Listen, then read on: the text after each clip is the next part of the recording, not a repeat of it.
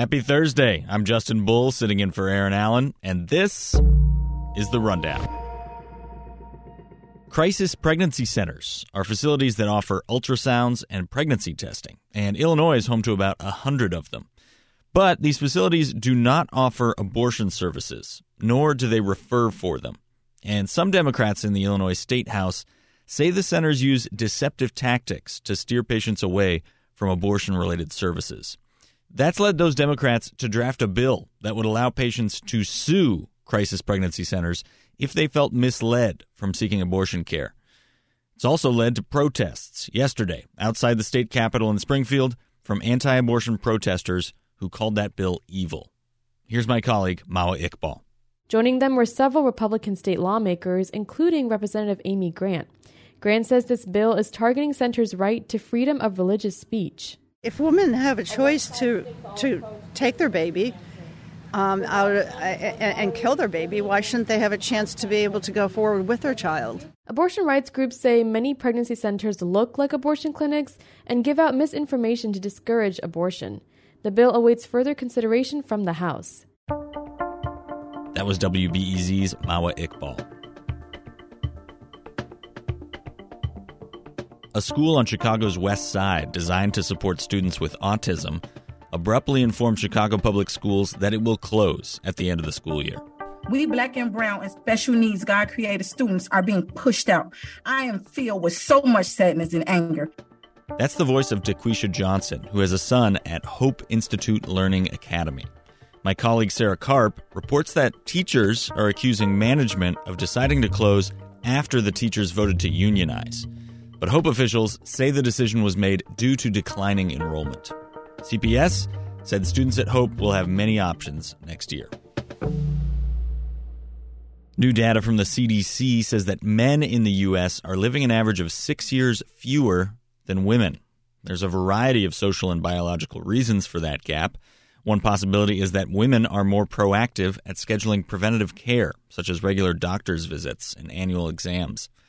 That's according to University of Illinois Health Dr. Sam Wainwright, who told WBEZ's daily talk show Reset that most men don't visit the doctor unless there's an immediate health risk. Men really come to seek care for three reasons. Their job said they needed a physical, their spouse, their partner, often a woman in their life says like you have been complaining about this for too long and they get dragged in, or they're concerned about their sexual health.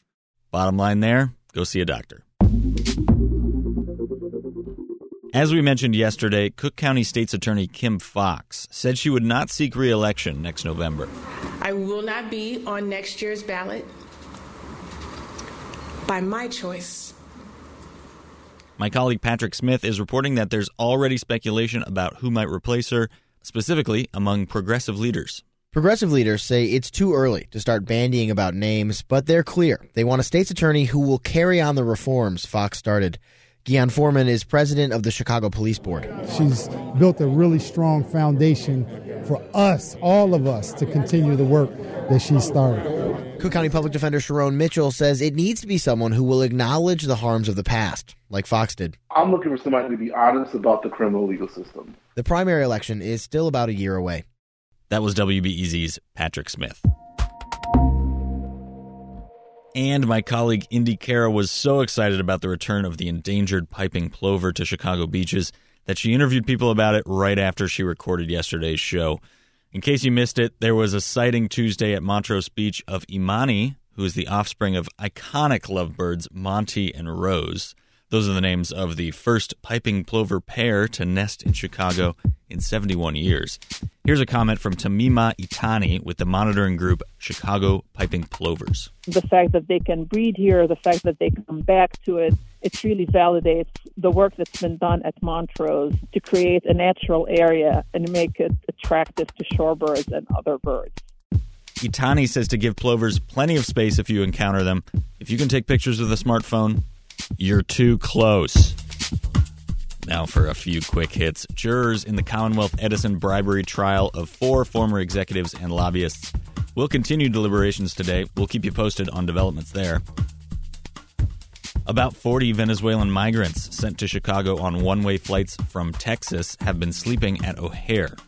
Block Club Chicago reports that city officials are trying to find shelter for the migrants, most of which are young women and children. They are just a few dozen of the more than 7,000 migrants sent here from Texas since last summer. Migrants in need of shelter placement should call 311. In hopes of luring folks back to public transit, the CTA has launched a Goodbye Grime campaign, which promises to power wash 145 rail stations, upgrade 28 stations, and add increased janitorial staffing.